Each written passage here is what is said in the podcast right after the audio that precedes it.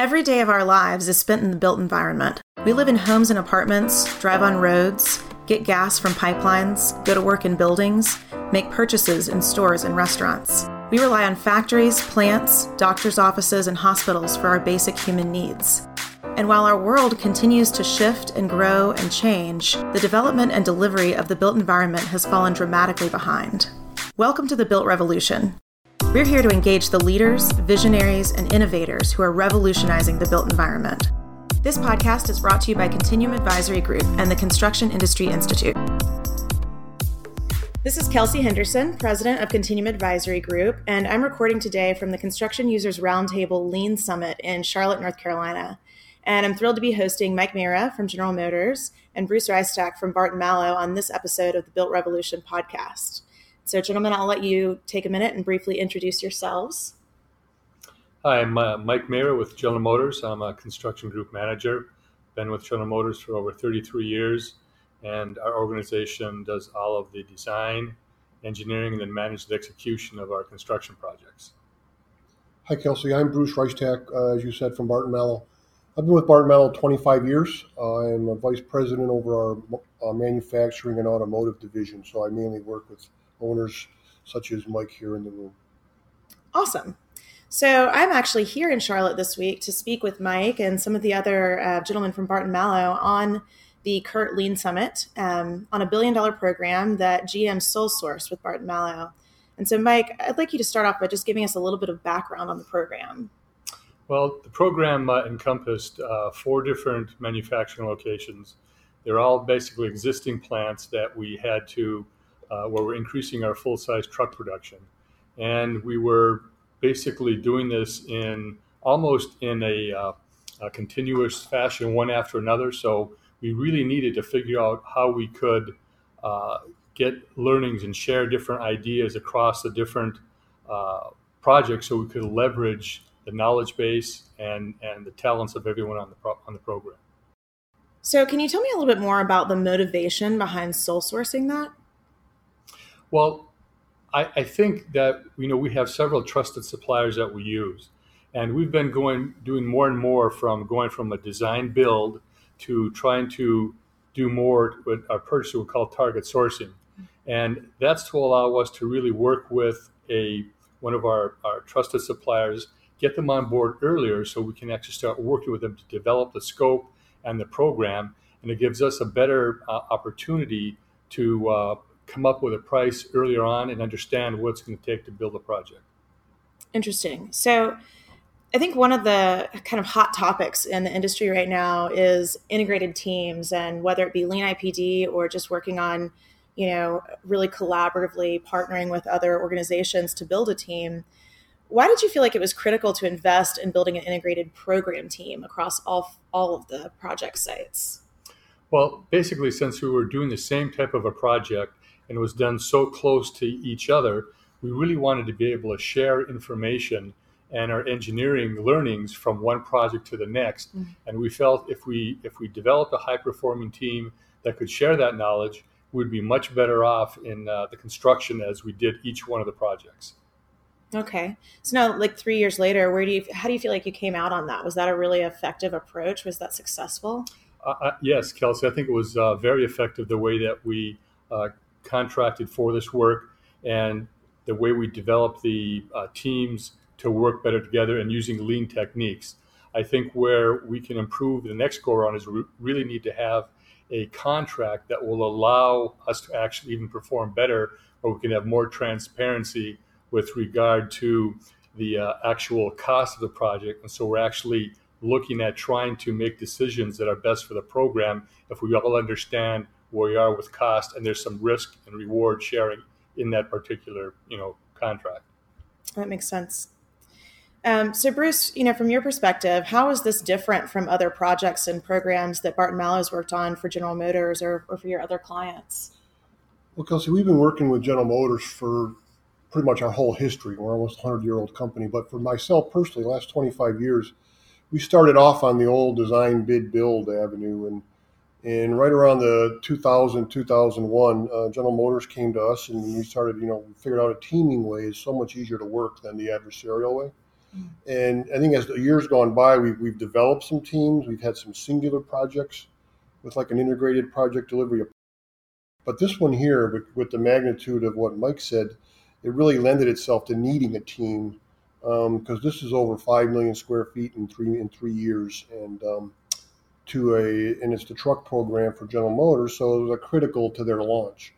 Um, to make this different, um, General Motors and Barton Malow and our partners Ghafari and, and we brought in some other MEP partners early on in the process to allow us to design and build it and then price it at the same time. So we did have price certainty as the design uh, was being developed. Um, and in a, pro- a, program of this magnitude, that's that's an important thing for both us and Mike and his team. Cool. So um, we were all together last week in Detroit uh, conducting a lessons learned session for this program as it's wrapping up. And so I'm interested in you guys' perspective after we're, you know, almost a week away from that. What do you think the biggest takeaways were? For me, it was the, the, the, the continuing development of the team. Because when we started this three years ago, there, you know, Barton Malow and some of our partners, there was maybe 15, 20 of us that had General Motors design, build, integrated project delivery approach experience. But with a program this size, that team grew to over 80. And not everybody was, was really, you know, up, up to the team and willing to open up and trust each other.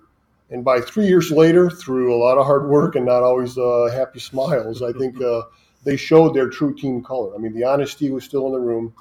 Um, last week, after three long years, uh, there was no, I don't think any any anger towards anybody. It was all about, hey, this was a good experience. We had some bumps, uh, we learned a lot of things, and how do we take what we learned or, to the next level? So that's to me, it was the building of the team and really the the tightness that they've developed. Cool. What about you?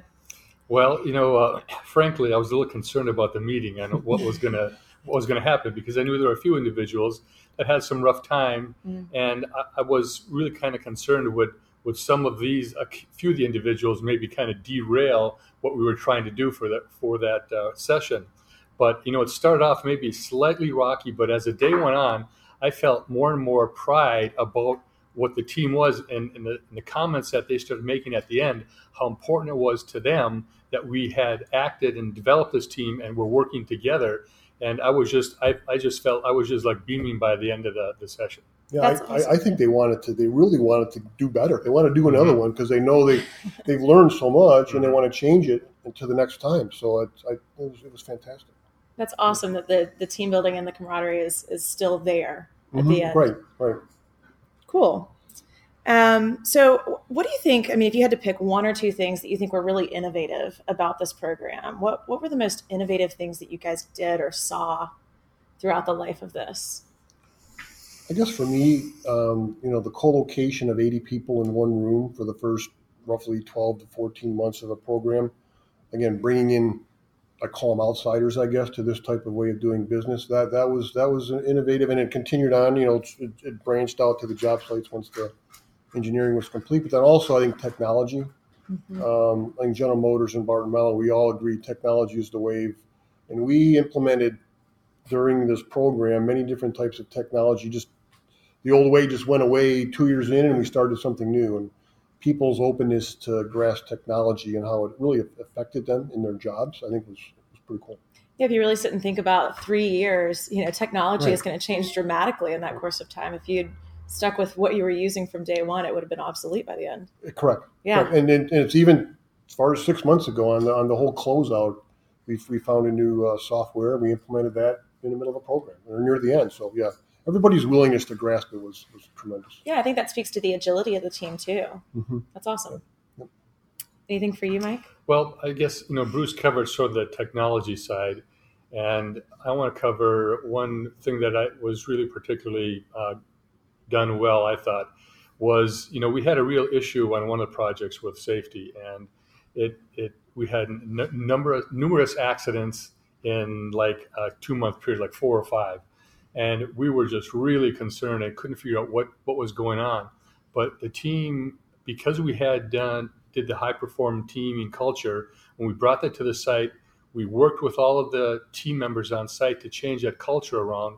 And I know after about two months after really trying to work with all the trades, that I could feel a difference when I walked on site to see how people really seemed to be working better with each other and the culture had changed around. And since that time, we had basically no accidents. And it was, uh, that was really, I thought, a really great thing. Yeah, that's quite a transformation. So, from a success perspective, I mean, overall, we feel like the program was successful. You achieved the goals that you set out to accomplish. I know you guys had um, some some really exciting successes with you know your um, completion date and hitting targets that at some point seemed very challenging or almost impossible. What would you say were the biggest successes on the, the program as a whole? What are you most proud of? Well, I think you kind of touched on it. It's it's there were so many difficult times in three years, but in the beginning of the program, there were published uh, tooling installation start dates, and as far as I know, we didn't miss one. And I think uh, in, in, some job sites that was a very big challenge. Um, I think in the team that kind of brought the team together even more is, is, they all agreed, let's go get to there, let's go meet those dates, and I, that to me is one of the most important things. I mean, again, it's, it's the truck launch of the new of the new of the new vehicle, and to have the tooling start on time, I'm sure you know, Mike, that's that's the number one thing for that. So that was we're pretty proud of that. Yeah, rallying around that common goal. Mm-hmm. Yeah. What I thought was done particularly well was that uh, Arlington, when we had to take about a year and a half to do cutovers for the primary electrical for each particular, you know, substation in the plant, and that had to be done uh, used over a weekend, over a very short downtime because it was very critical that we did not, you know, lose any production or cut any power to the plant. So I think that was very successful. We had one incident that was that was uh, not a very good incident, but thankfully nobody got hurt. We learned a lot from it. But I think it was very successful in the way we were able to do all these cutovers on the power and really uh, the way it was planned by the team and, and executed was just was to me was tremendous. I think another thing too, as far as successes, there were a lot of firsts for both Barton Malow and I think for General Motors and for quite a few of our partners. I mean, we ran 15 kilometers of high uh, voltage power through the Mexican countryside. To Mike's point, we actually changed, turned the power off 100% and turned the power on on their most one of their most uh, um, important plants. So they're just first across the board, and I think that's something everyone should be proud of. When you, when you do something for the first time, the planning that goes into being successful is truly evident because it was successful. And the mega pour floor in uh, Arlington as well. We, First time ever. We, how many yards? Do you remember how many yards? It was, was 256,000 square feet of yeah. uh, eight inch reinforced concrete slab, a little over 6,500 cubic yards. Wow. We started on a pour. nine o'clock Saturday night, and by 6 a.m. Monday, you never knew we were even there. Wow. That's incredible. Again, that's a first. So again, I think that's something everyone should be proud of. You can take it to the next step now. You know, can we do more? Can you get better? yeah.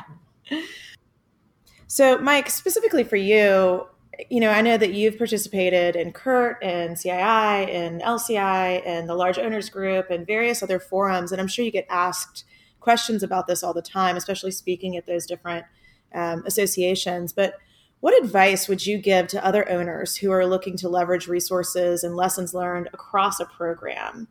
I think that often comes up as a challenge. You know, we we have some tools in place, we have some techniques where we can be more efficient and more effective with how we run a project, but how do we really leverage that across a program, across multiple different projects?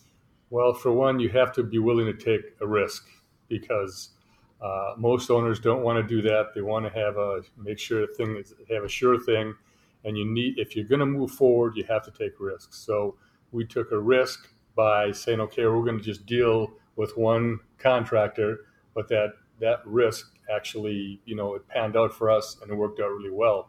So i think i would tell owners don't be afraid to take a risk and try and do something different.